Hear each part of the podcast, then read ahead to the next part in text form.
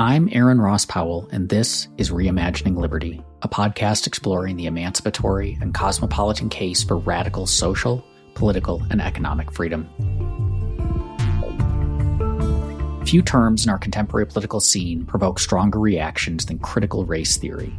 If you listen to much of the right, CRT is a Marxist plot to literally destroy America by teaching children to hate the country, its founding principles, and even themselves. The resulting moral panic has led to anti CRT legislation and acted as a precursor to the growing anti trans and anti gay backlash among reactionary conservatives. But what is critical race theory? Because few of those people with strong opinions seem to have much of an idea. Today, I'm talking with Sam Hoadley Brill, a PhD student in philosophy and a fellow at the African American Policy Forum. Sam has written extensively about critical race theory, the movement against it on the right, and the way concerns are being manipulated by dishonest activists like Christopher Rufo to roll back the achievements of social liberalism.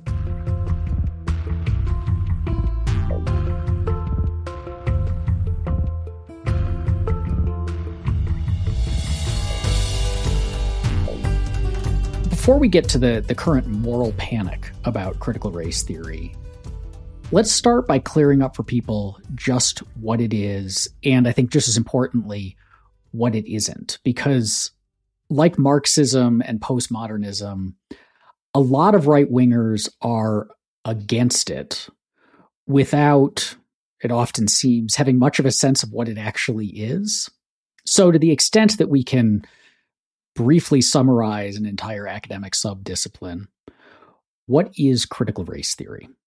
So, the term critical race theory was coined by Kimberlé Crenshaw. She's a law professor um, and executive director of the African American Policy Forum, which I currently work at. And when she coined the term uh, critical race theory, or CRT as it's often referred to, that referred to a very niche at the time intellectual movement in the legal academy, in law schools, um, and in works in law journals.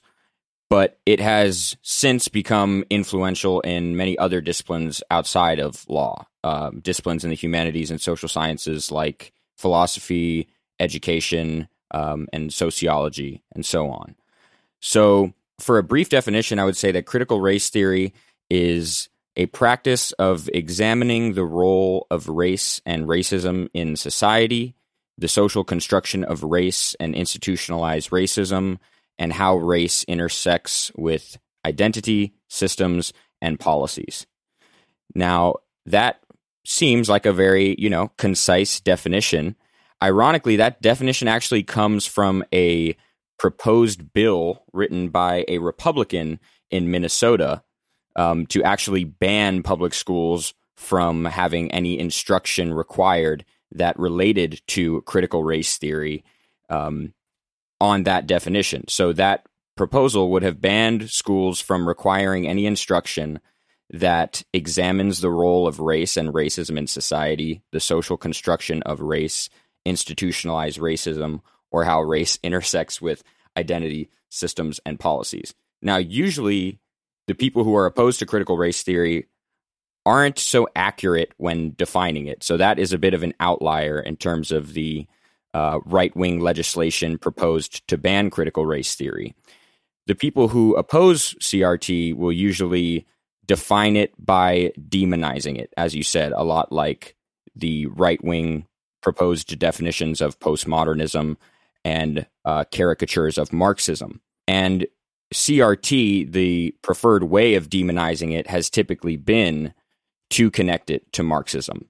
So James Lindsay is one of the most prominent influencers in right wing misinformation, disinformation about what critical race theory is in the moral panic. And he wrote an entire book called Race Marxism that was supposed to reveal the hidden truth about critical race theory. Uh, Christopher Rufo is perhaps the most publicly prominent um, influencer in the CRT moral panic. And he has said many times that he takes most of his understanding of critical race theory from James Lindsay. Um, they both like to refer to it as either race based Marxism or race Marxism. And in some cases, they refer to it as state sanctioned racism. They argue that critical race theory sees all white people as oppressors and all people of color as victims, and that critical race theory thinks white people should feel guilty or ashamed for being white.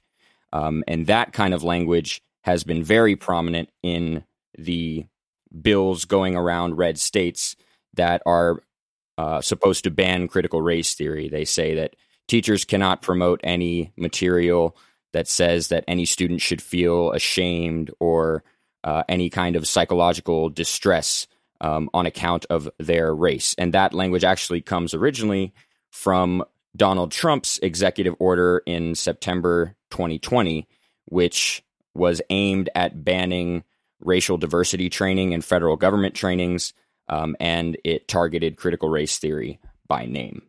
Of course, critical race theory does not actually say that all white people are oppressors, that white children should feel guilty for their race. Um, ironically, it's pretty much the exact opposite. It's much more focused on institutions and the role that institutions and policies and social systems and structures have in upholding racism, and very much not uh, excessively concerned with the psychological life of the individual racist.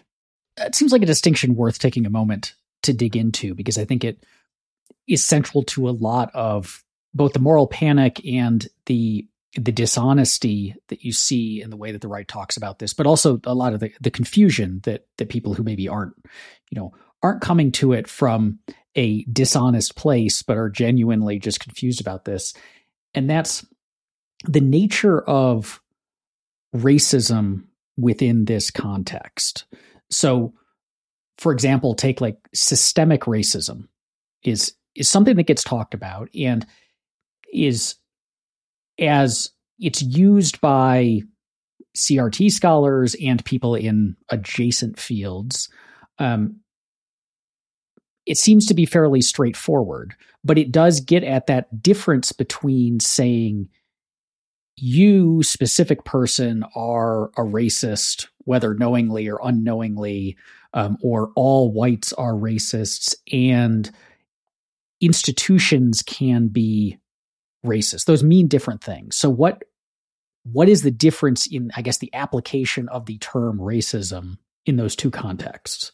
Yeah. So this is, you know, of course, a, a matter of debate in anti-racist scholarship, and um, not all critical race theorists agree um, and not all you know anti-racist scholars agree about how to define racism, um, how to define institutionalized racism. Systemic racism is one um, that started out with a pretty specific meaning, um, proposed, I believe, by the sociologist Joe Feagin, um, but has come to be used much more broadly, much like the term critical race theory itself, much like uh, terms like intersectionality these uh, ideas can often take on a sort of life of their own when they are divorced from the academic context in which they were originally proposed.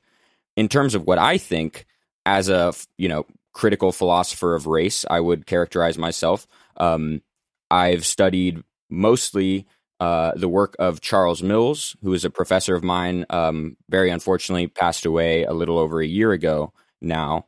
But I think that his work is severely underappreciated um, and has very rich intellectual contributions to a lot of these kinds of debates. So, pulling a passage from him here, this is from his book, Black Rights, White Wrongs. And he writes that racism has been given various competing definitions and attributed competing areas of application. I would distinguish between racism in the ideational sense, a complex of ideas, beliefs, values, and racism in the socio institutional sense institutions, practices, social systems. For the first sense, the ideational sense, I would favor this definition. Racism is the belief that humanity can be divided into discrete races, and these races are hierarchically arranged, with some races superior to others. The second sense, the socio institutional sense, would then refer to institutions, practices, and social systems that illicitly privilege some races at the expense of others, where racial membership, directly or indirectly, explains this privileging. So I think that gets at the core issue pretty well. and it helps us understand what is the key value of drawing a conceptual distinction between the racism uh, that exists on an interpersonal level or even intrapersonal, right? Just some individual racists' beliefs about racial superiority and inferiority, and also the kinds of practices that can perpetuate racial inequality, even if there aren't necessarily any individual racists who are participating in them. For instance, uh, some policy like stop and frisk, or you know, there are there are countless police examples um, to go on, or other things in terms of redlining and housing discrimination. There, the the person who is uh, discriminating against someone um, might not actually believe that somebody that you know races are inferior or superior, but the way that the practices are carried out can end up having the same effects as if uh, those people did have those beliefs. I can imagine some of my friends on the right listening to this right now, though, and saying, Are you then saying that racism in this systemic institutional sense is always present whenever there are racially disparate outcomes? And if so, um, does that basically mean that we have to assume that races, which often map onto ethnic groups or cultural groups for you know a variety of reasons, are in their behaviors, preferences, tastes and so on all identical right? So like that if if it turns out that a certain group that happens to share a skin color but also a culture has different outcomes than a different group with a skin color and a culture um, that is evidence of racism as opposed to just any two groups are going to have differences between them that they're then going to manifest in outcomes however we manage however we measure those yeah, so great question. I actually think this is a good objection to certain brands of anti racism.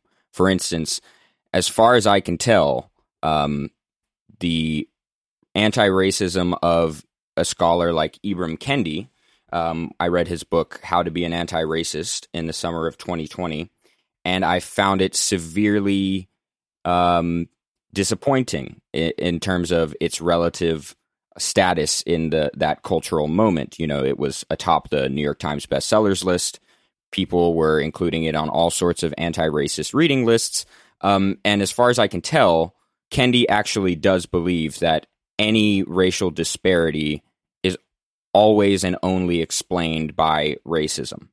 It's actually a bit more accurate to put it as though racism just is the disparities between races and that you know any explanation must pretty much be monocausal and cannot account for any other influences.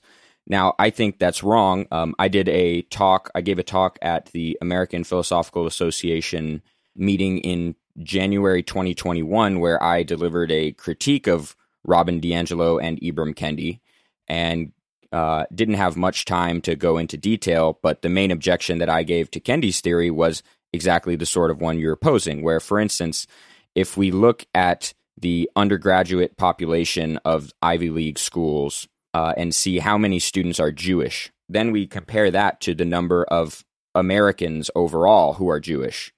Number of Americans overall is something around 2%. The number of undergraduates at Ivy Leagues is something like 14%.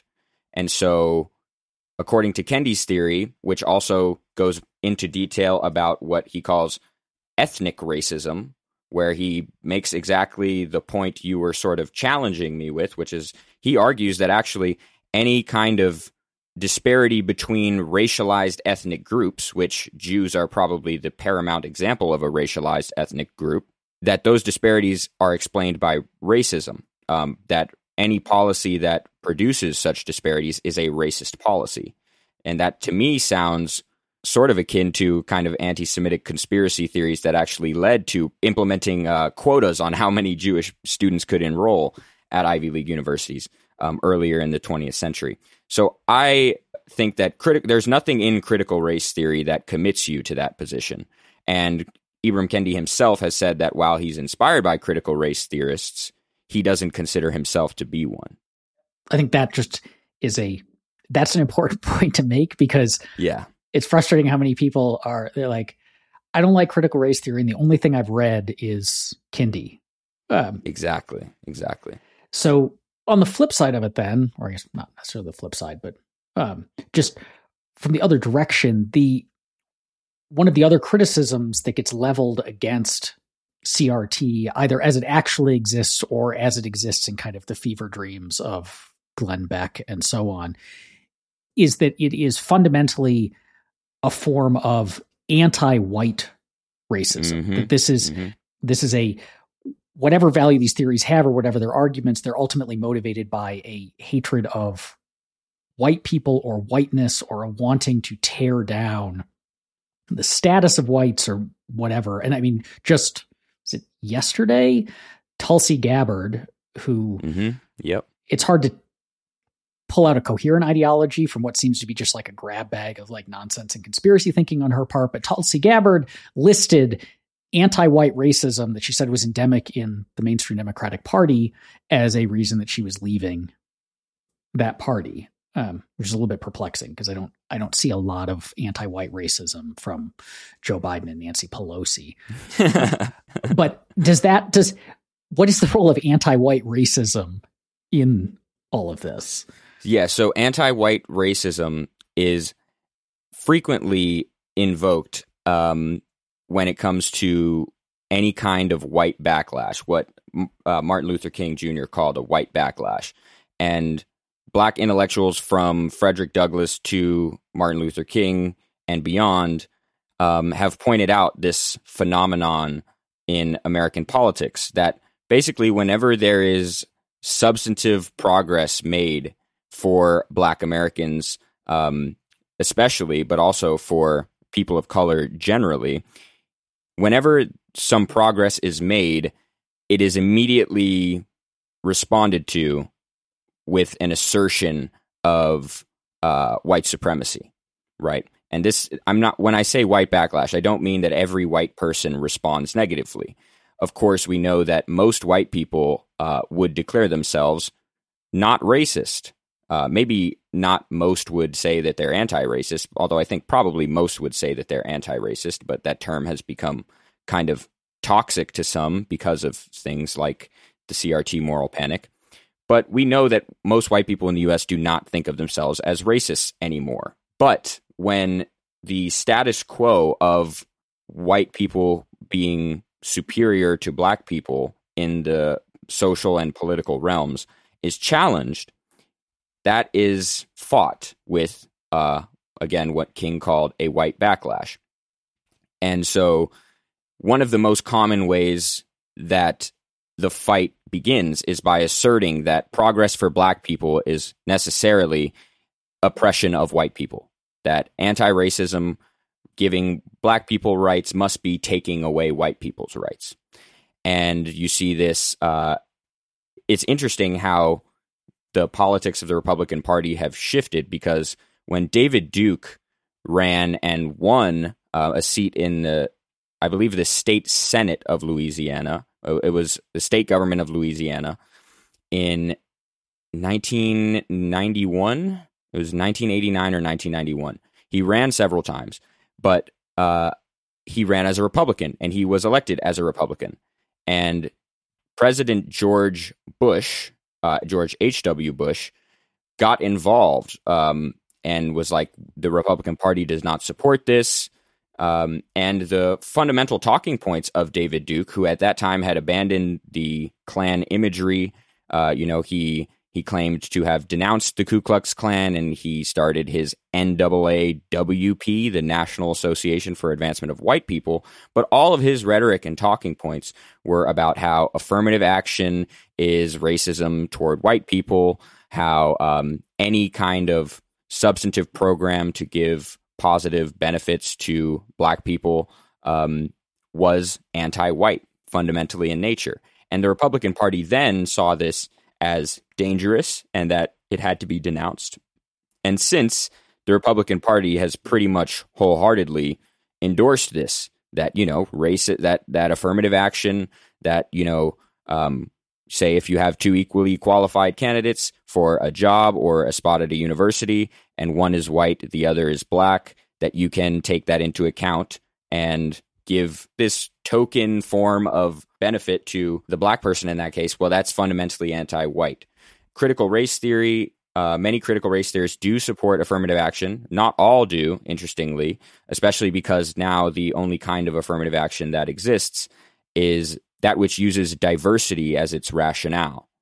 Schools are not allowed to implement an affirmative action plan with reparations as rationale. The only uh, rationale that's accepted by the Supreme Court is diversity, and who knows how long it'll last because I think affirmative action is on the docket um, in October.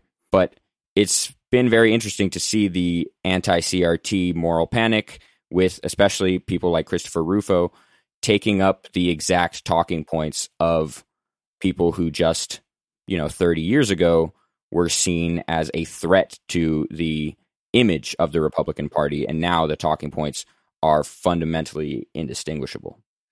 Let's turn to the moral panic then, away from away from defining our terms and our disciplines to the, the contemporary scene. CRT's been around for decades as a somewhat obscure field of of legal theory, certainly obscure by the standards of most most Americans were not aware of it. Um, and you don't get it. I went to law school and I don't remember being explicitly taught CRT stuff, and I took I took a legal theory course. But so what's happening now? Like why now is this the panic? And and I guess one way to frame the question is there are always there have always been moral panics on the right that are typically we just don't like that the social liberals are pushing a socially liberalizing agenda of acceptance for groups that we think should be less privileged or should be excluded or should be discriminated against um, or just you know are run counter to socially conservative values and there's always something that they point to. So there was Sharia law was it for mm-hmm. for a while, and that just basically meant anything that the the people who give acceptance speeches at the Academy Awards would support was basically Sharia law, um, or it was postmodernism for a while, or it was Marxism for a while. So is CRT is the CRT panic just the latest iteration of of that of grabbing a term that sounds scary to middle Americans um, and and saying all the stuff that we've always been against happens to be this thing um, or is there something deeper particularly about you know because sharia law had a racial element because it was it was fear of muslims but it wasn't explicitly about race. Neither was postmodernism, neither was Marxism, but this one is. So is there something else going on right now that makes it that racializes things? That's a good question. I think that there are two things going on. One of them is the white backlash dynamic that I just referred to a, a bit ago. And the other is the need for um, moral panics that do not necessarily need to be racialized, but need to be oriented around some sense of what it is to be an American, around American identity. And this is important for uh, the Republican Party because for a long time now, the Republican Party has been a very nationalist party. So the Sharia law thing worked especially well, I think, in the aftermath of 9 11.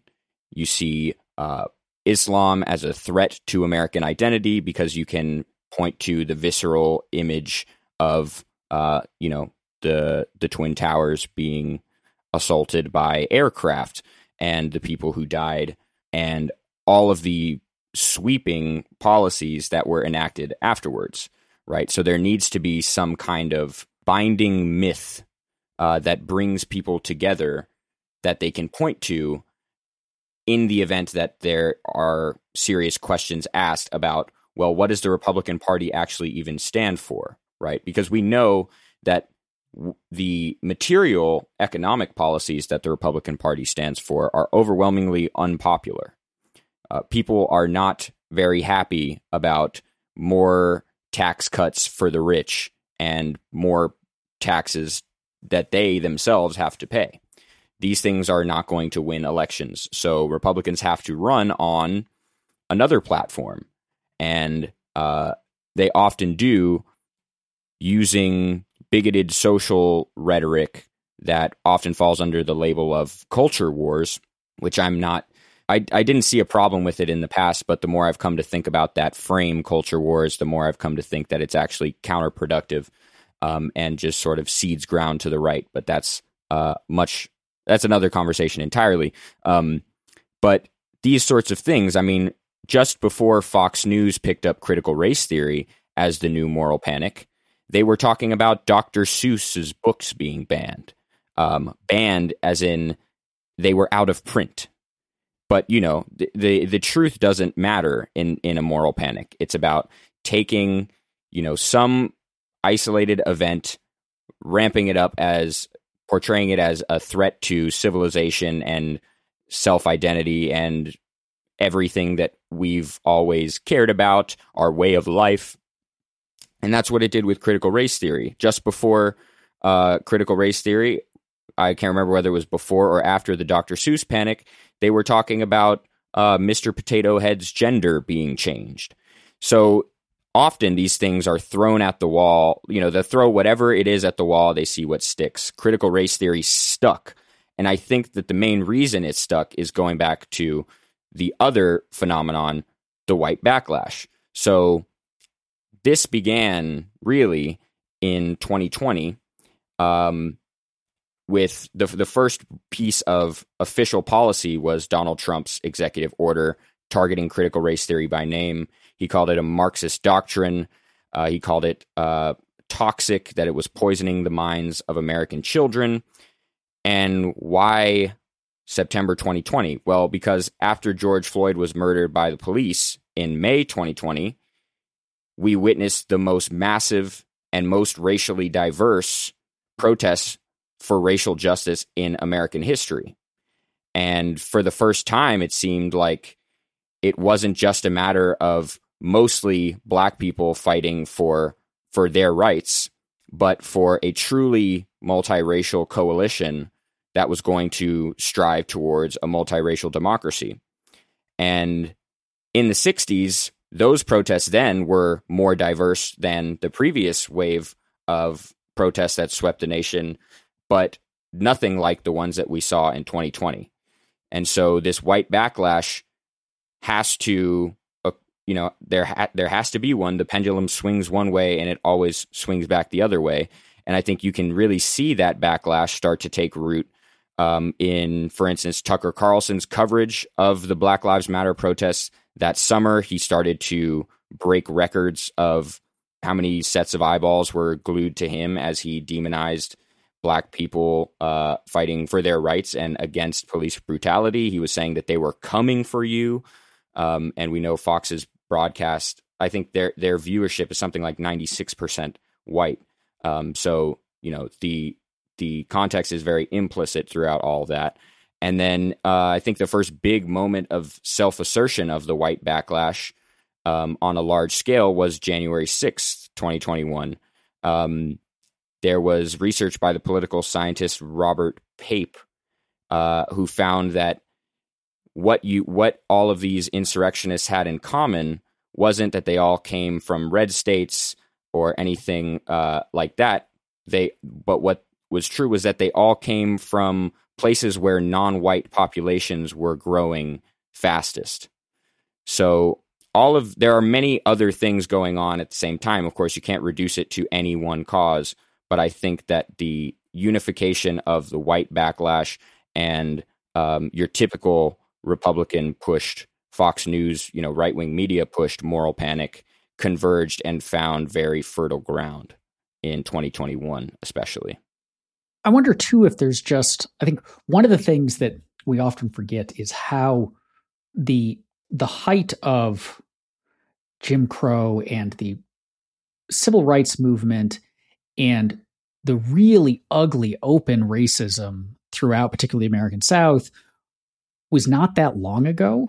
Was you know like Martin Luther King's his I Have a Dream speech was 59 years ago, I think. So there are there are people alive today um, who were teenagers at a time when like really virulent open racism was the norm in their communities and people don't change that rapidly. You know i mean i think the same thing goes on with um, with acceptance of gays and lesbians. Mm-hmm, mm-hmm. you know like i was a teenager in the 90s and it's shocking looking back at how homophobic like mass media was when i was in high school. Um, and that you mentioned tucker carlson. The average age of a tucker carlson viewer or of a fox news viewer is well north of 60, I believe. Um, and so, how much of this is just people who grew up in a time when it was much more acceptable to be racist? When you those those hierarchies of races, right? Those se- the the sense of hierarchies of races was much more ingrained, and so they look around and they see protests even if they're mostly peaceful, there you can find the examples of the violence, and then Tucker can highlight those. And they just view it as these people who I am convinced are somewhat violent by nature anyway, and are, you know, used to be kind of in their place are now rising up in this violent way. And that's terrifying to me. Um, and it does seem like then the the Republican Party and Trump and Chris Rufo and the whole kind of grifting class have just latched on to those what I think are in we the the racism defined two ways that we talked about earlier. This is like the the actual racism racism of like beliefs and assessments of people as individuals and as members of categories. Um, and so it is I, like it shouldn't shock us, but it is shocking just how kind of openly racist a lot of the rhetoric is. Yeah.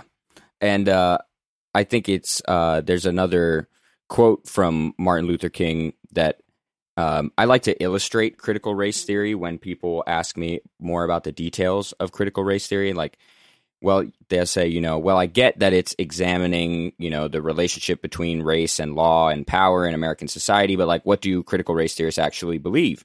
Um, and when I do get into those conversations, I like to um, throw at them quotes from Martin Luther King that they have likely never heard of, um, because so many Americans uh, just have this extraordinarily impoverished conception of who Martin Luther King was and what he believed about racism in the U.S. and how to fight it.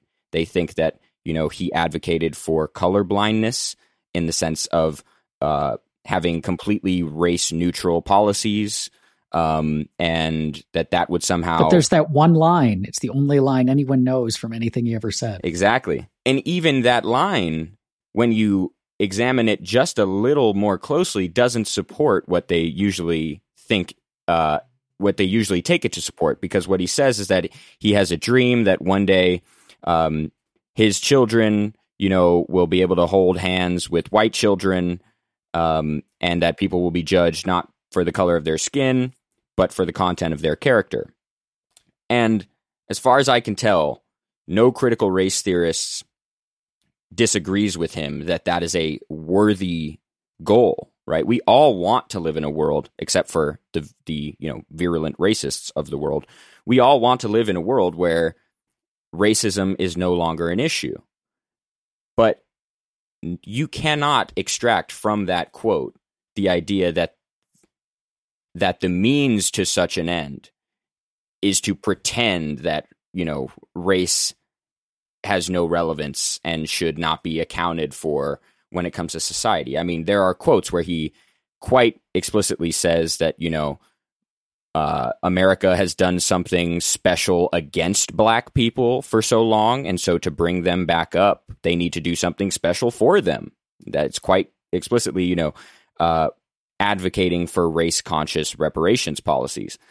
But um, the quote that I was thinking of specifically in terms of uh, it, I was reminded of it by what you were just saying about we have to remember this wasn't that long ago that you know the the dogs were sicked on racial justice, civil rights protesters, that people were jailed for these things, that John Lewis's head was beat in for peacefully protesting by police officers in the South.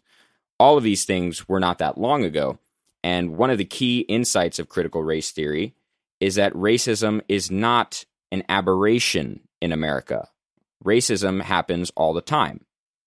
And this is something that's explicitly been banned in uh, Texas and in Florida. There's legislation that uh, prohibits teachers from describing racism and slavery as uh, anything other than aberrations from or deviations from the core founding principles of America. Um, and that ideology is something that they want their children to learn that actually, yeah, no, America has always been the land of the free, home of the brave, and uh, with liberty and justice for all. When, of course, anyone who has pretty much any understanding of American history as it relates to the you know ideas about race knows that for quite a long time white supremacy was enshrined explicitly into law. But anyways, the King quote is and this is something you could read, you know, it sounds exactly like something you would read from a critical race theorist today is that for the good of America, it is necessary to refute the idea that the dominant ideology in our country even today is freedom and equality, while racism is just an occasional departure from the norm on the part of a few bigoted extremists.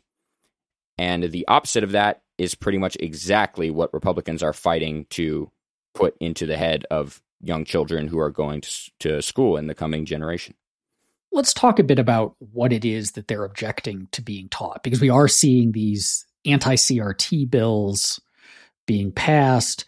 Um, they're uh, the the real focal point of a lot of their moral panic is the schools and you know the worst outbursts always show up at the school board meetings that get filmed and, and shared um, and we've talked about what crt is but a lot of what they're objecting to being taught is not actually like the the weird little subdiscipline of critical race theory and and i want to mention something that you i think you said on twitter a while back um, and I'm going to encourage. I'll put a link in the show notes. I'm going to encourage listeners to follow you on Twitter because I think you're you use the medium well. Um, and well, thank you.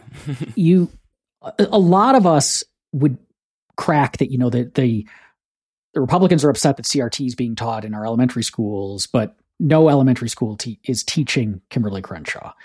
And I have made that remark in the past, and you so pushed back. Yeah. You've pushed back on that um, in a way that really struck stuck with me, saying that that to say that to make that argument cedes ground because that's not what this is really about, and that's not what the "don't teach this stuff in the schools" case made by the right is about. So, can you unpack that a little bit? Sure. There are a few reasons that I think that this is counterproductive. Although I have sympathy for people who say it I was one of these people myself uh, at the very beginning of this whole moral panic, before I think I even really registered it as a moral panic. I thought what was going on was that people had legitimate issues with the ideas uh, that were properly known as critical race theory, and that they wanted to have a kind of public debate about critical race theory. But it has come to my attention and hopefully everyone else's attention. Um, people, uh, at least anyone who th- thinks of themselves as, you know, moderately well informed on this issue, that these people are not interested. The the anti CRT crowd, the people pushing the moral panic, are not interested in having a debate about the pros and cons of the scholarship of critical race theory. Uh, one key tweet or or uh, pair of tweets in helping me realize this comes from Christopher uh, Rufo himself. He often he has this habit of sort of tweeting as though he's a kind of cartoon villain announcing his evil plans to the public. So in March 2021, Rufo wrote, "We have successfully frozen their brand, critical race theory, into the public conversation and are steadily driving up negative perceptions. We will eventually turn it toxic as we put all of the various cultural insanities under that brand category. The goal is to have the public read something crazy in the newspaper and immediately think critical race theory. We have decodified the term and will recodify it to annex the entire range of cultural constructions that are unpopular with Americans. So, this is a very shameless announcement, almost proud announcement of what the strategy is for uh, the sort of right wing influencers uh, like Chris Rufo and James Lindsay is, I think, his his chief sort of. It's almost it's it's almost uh, wrong to call him a sidekick because in many ways James is like the the master behind the behind the um you know the curtain who is who is pulling certain strings because of how much Chris Rufo has learned from James Lindsay. But it's clear it's about branding. So when anyone who has an issue with critical race theory says that, you know, we don't want critical race theory taught in our schools, if you respond to them by saying critical race theory is not actually being taught in our schools, right? There are a couple of problems with that response. First of all, what they mean by critical race theory is not is likely not the same thing as what you mean by critical race theory. Because when you say that critical race theory is not being taught in schools, that's only true if you have in mind the very narrow conceptual conception of what critical race theory is. It's this academic construct it doesn't influence K through 12 curricula, et cetera, et cetera. And what they mean is obviously not that. Um, so, one, it creates an issue of talking past one another. Two, also, it helps, uh, it just feeds the right wing narrative that, uh, you know, the left, liberals, the Democratic Party, whatever, however they characterize us, that we are out of touch elites who uh, don't care about the concerns of average, ordinary, everyday working uh, Americans, right? Because if we say, guys, critical race theory is not actually taught in schools, we sound like we're self congratulatory because we know this thing about an academic elite concept that other people don't know about. Uh, so, those are a few of the reasons. Another one is just saying if you respond to someone who says, we don't want critical race theory in schools by saying, well, don't freak out, it's not in schools. That implies critical race theory is bad and it makes sense for you to not want it in schools, right? Because if you said, if somebody said they're teaching algebra in schools, and we said, no, they're not teaching algebra in schools, why are you freaking out? Obviously, you can see that that's strange because the the the the appropriate response is what's wrong with teaching algebra in schools? Don't you want your kids to know algebra? Don't you want students who can do advanced mathematics? Similarly, we should want critical race theory in schools insofar as the core ideas are packaged in ways that can be understood by uh, students at whatever age or grade level that they're being taught that. You know, critical race theory, the core insights are just that look, passing the Civil Rights Acts and the, the landmark legislation, things like the Voting Rights Act, the Civil Rights Act, the Fair Housing Act, these were important steps in the fight for racial justice. But we cannot say that because our laws are now color colorblind or race neutral on paper, that that has eliminated systemic racism or institutionalized racism in the US, right? There is a lot more that we have to look at. And so responding critical race theory is not being taught for many reasons I find is not the right response. It's interesting and discouraging just how much of this is you read the the tweets from Rufo um, is like explicitly a con upon the people that they are riling up that they are they are open about lying to their audience in order to get them upset and then to motivate them in directions that Rufo and his compatriots want. And you have, and I'll I'll link to it a long article you wrote going through just how much Chris Rufo dissembles or misrepresents or outright lies in in the stuff that he's doing and he's open about it. And it reminds me of um, that there's there seems like there's been a general shift on the right in being more open about approaching politics in this direction. And so, yes, for example, for sure. um, Sohrab Ahmari in his famous Against David Frenchism article in First Things, I think was back in May of 2019, which was the that was the essay about drag queen story hour. Um, for for listeners who aren't familiar with it, he says, I pulled it up. He says, and this sounds very much like what you just were describing Rufo saying, he says, quote, progressives understand that culture war means discrediting their opponents and weakening or destroying their institutions. Conservatives should approach the culture war with a similar realism. Civility and decency are secondary values. That this is, it's a very Carl Schmitt mm-hmm, mm-hmm. view of politics as simply war and rewarding our friends and punishing our enemies. Um, this is just kind of out in the open. And and that it's out in the open that this is what the right is doing is one thing, but what's really distressing about this is how many people don't seem to recognize that that's what's happening and just kind of take it face value people like James Lindsay. You know, I know a lot of very smart people in my libertarian circles who were reading Lindsay's books as a way to understand this stuff. And it was like understand critical theory in general, which was very discouraging um, because he was obviously just a kind of deranged grifter. Um, but accepting Chris Rufo, um, accepting Sohrab Ahmari, and it feels like those people ought to, if nothing else, they ought to be angry that they're being used so transparently. Yeah. Yeah, I, I mean, I totally agree. And this is something I've found come up again and again as I've paid attention to what Rufo is doing and how explicit he is, I get this this you know this persistent sense that Rufo just has absolutely no respect for the intelligence of his audience. Um, that he, you know, he will openly lie to them, uh, but it's okay as long as he tells them that he's going to be lying to them or something to that effect. And I think that I've come to think about it a little bit differently.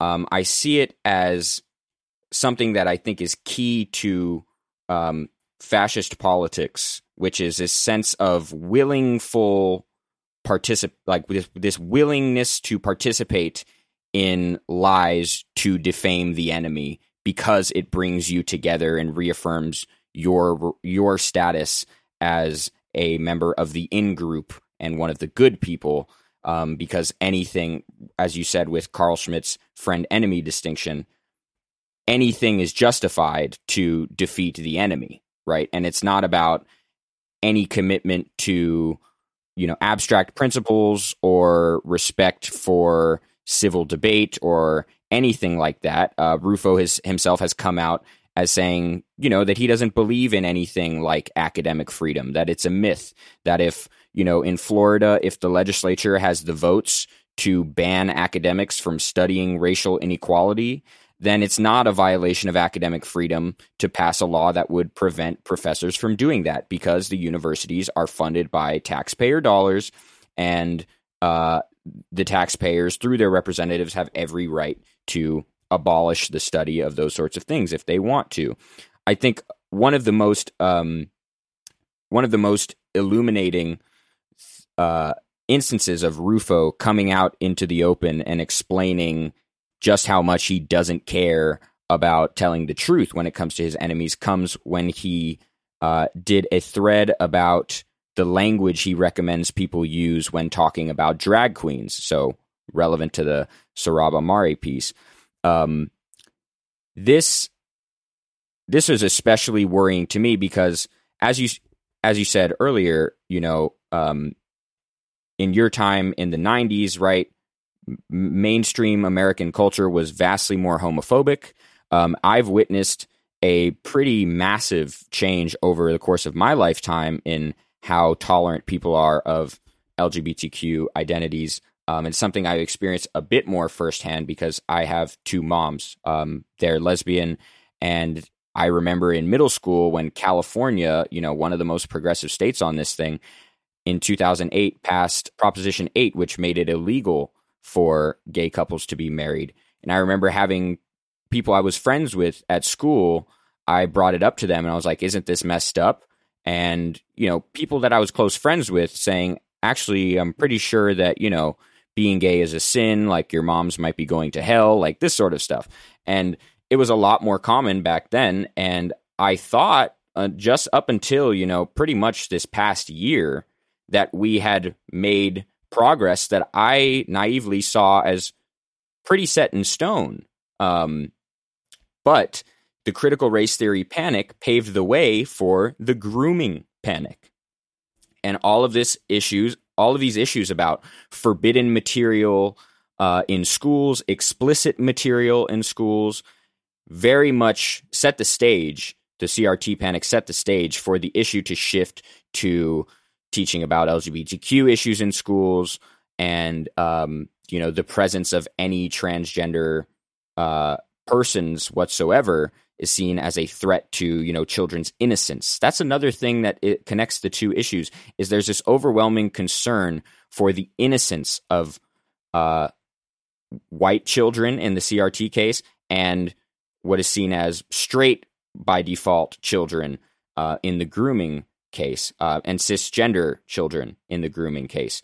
What rufo said about um, the language in uh, June of this year. He wrote, Conservatives should start using the phrase trans stripper in lieu of drag queen. It has a more lurid set of connotations and shifts the debate to sexualization. Drag queens in schools invites a debate. Trans strippers in schools anchors an unstoppable argument. Then he says, let the left try to nitpick the phrase we can say that trans is a stand in for transvestite, which is a term that literally means cross dresser, someone who dresses the opposite as their gender or sex. And he says, we can show videos that are undeniably strip shows. The, he says the blackface for women argument is the wrong approach because it adopts the frame of the left, which traps conservatives in their identity games, which I thought was very amusing that he's arguing that people shouldn't characterize drag queens as doing blackface for women because they shouldn't argue that blackface is bad. and then he says that uh, saying it's blackface for women misses the main problem, which is the grotesque sexualization of children, right? Back to the innocence issue. And then he says trans strippers in schools is a powerful frame to this debate. And if the left chooses to engage in language games on that phrase, they will find themselves defending concepts and words that are deeply disturbing to most people. Let them get stuck in the linguistic mud. Uh, Andrew Sullivan, who is usually uh, team anti woke, took issue with what Rufo said here. And he said, Chris Rufo says that uh, British parents who take their kids to pantomimes, where a drag queen is always one of the stars, are taking their kids to see trans strippers. The post truth right has truly arrived. And Rufo's response is we shouldn't use euphemisms. This is a male to female transvestite strip show with a ch- with children in attendance, right? Taking one of those videos where children are present at a drag queen um, event that involves uh, some stripping um, and that one event serves to solidify his entire linguistic manipulation. And again, as you said, it's very concerning that people just don't seem to care. And the only way I can explain it now is that they actually enjoy participating in this kind of defamation of their opponents. So, then to, to close out our conversation, what can we, as people who are very much worried about this direction that things are taking, um, what can we do about it, particularly given, you know, several episodes ago on the show, I had on Matt McManus to talk about the postmodern right and the way that the, the right, which is very much what you were just describing, has kind of embraced this postmodern approach to truth, that it's all narrative. We can manipulate the narrative. There's no point in trying to tie it to underlying principles or really much of anything. Consistency doesn't matter in this this view and so on what do we do about that? Because it seems like arguing against it just traps us in either kind of normalizing some of some of these views by like taking them seriously in the same way that you don't necessarily like debate the young earth creationists um, or it it enables them to play the sorts of games that Rufo that you just described Rufo articulating like how do we push back on something that is both so kind of corrosive and immoral from a social standpoint but also just so detached from basic principles of of like argumentation and what we took to be healthy political discourse. Yeah. So a lot of um, people who are more involved than I am, I mean, I consider myself, uh, I would deeply identify with the label uh, anti fascist, but I have not participated in Antifa protests myself. Um, but I do, I have spoken with people who are more involved um, in that sort of movement um, countering fascistic political movements um, and things like right wing militias and all those uh, groups. And they often say that, you know, you cannot out debate fascism. You can only smash fascism. Now, some people see hear that and they think, okay, we should go um, murder Nazis and those sorts of things.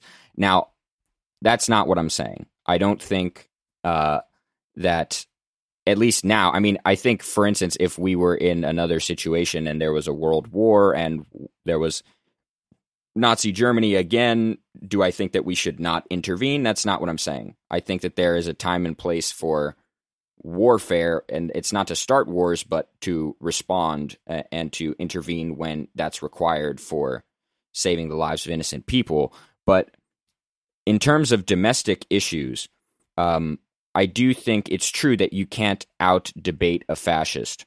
Um, I think that depending on the context, it could be worthwhile to debate specific fascists. Uh, for instance, I uh, would be confident in my ability to debate someone like Chris Rufo, and I have invited him to do so multiple times, and he has uh, blocked me on Twitter and if anybody shares my article going into detail about how often he lies in his reporting on so called critical race theory in schools, he will block you too uh, if you put it in his mentions.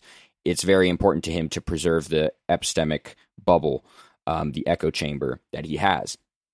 But I think that one of the ways in which ordinary people can get bogged down is to hyper focus on debunkings of specific claims. Um, if you focus always on debunking specific claims, you'll never you'll never finish because there will always be more claims that you have to debunk. And every time you debunk one claim about, say, a right wing media story uh, that has been proven to be based on false premises or bad reporting or whatever, uh, there'll always be another one that someone can refer to. That will never change their mind. And it's very tempting to get caught up in the game of just, you know, refuting all these individual cases. What I think is much more powerful is to construct a construct to to be able to tell a story about what the right is doing. To be able to weave to, to be able to connect the dots for people on things that they might not have thought about themselves, to be able to connect, you know, tax breaks for the uber rich with the kinds of policies that are dominating Republican platforms so that the debate isn't focused on how unpopular their economic proposals are, right? They have to keep us fighting about critical race theory in schools, about grooming in schools, so that the uh, topic of debate isn't you know, the fact that the right is absolutely opposed to improving health care for ordinary working class Americans, that they're actually opposed to the institution of public education itself. Part of the, uh, you know, some of the, I would argue probably the primary long term goal of both of the uh, more critical race theory in schools, moral panics, and grooming in schools, moral panics. Those are both about privatizing public education, which itself is not a popular uh, policy for most Americans. Most Americans do want it to be the case that they can send their children to a school where they can get a quality education and not have to pay any money on top of the taxes that they're already paying. But because it's not popular to just say that we want to privatize public education, they have to, as Rufo put it himself, uh, they have to operate from a premise of universal public school distrust to get to universal school choice. So I think what we have to be able to do is to point out to people how they are being deceived. Because I think for a lot of liberals, uh, there is a temptation to buy into these moral panics, right? They're moral panics for a reason. People are panicking about these things because if they were true as they're being presented, they would be incredibly um, worthy of panic, right? If it were true that at schools across the United States, all the white children were being told that they're oppressors and that they should be ashamed of themselves, that'd be a pretty bad thing. If it were true that teachers were actually grooming students sexually to be exploited later on, that would be heinous. That would be a crime of massive proportions, right? So the temptation for these people is always going to be there. And the way to debunk the myth is not to constantly refute individual cases, but to be able to tell a story that connects the dots for people as to why they are being manipulated in the ways that they are. I think that is the only way that we will really be able to defeat this on a democratic level. There has to be people reaching out to the people that they're close with in real life.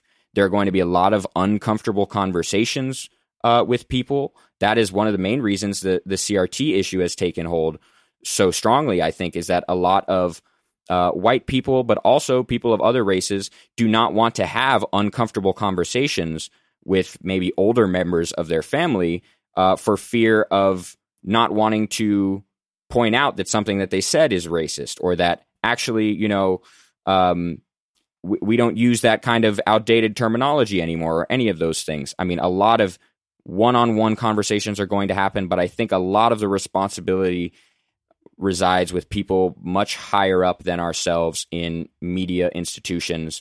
Um, I think there's a huge danger of prioritizing profit over the stability of a democratic republic. Um, and so, if there are many more stories that can be pumped out, um, and whatever gets the most clicks, if that is always going to determine what stories are told, then we might be doomed. But I don't think that uh, we're doomed yet. And I think that um, there's a huge responsibility on the people in the media to be able to connect these dots for people in a way that is digestible and in a way that uh, can get across to people without them having to, you know, read a six volume study. So, yeah, I'm not extraordinarily hopeful, but I uh, I am not totally in despair either.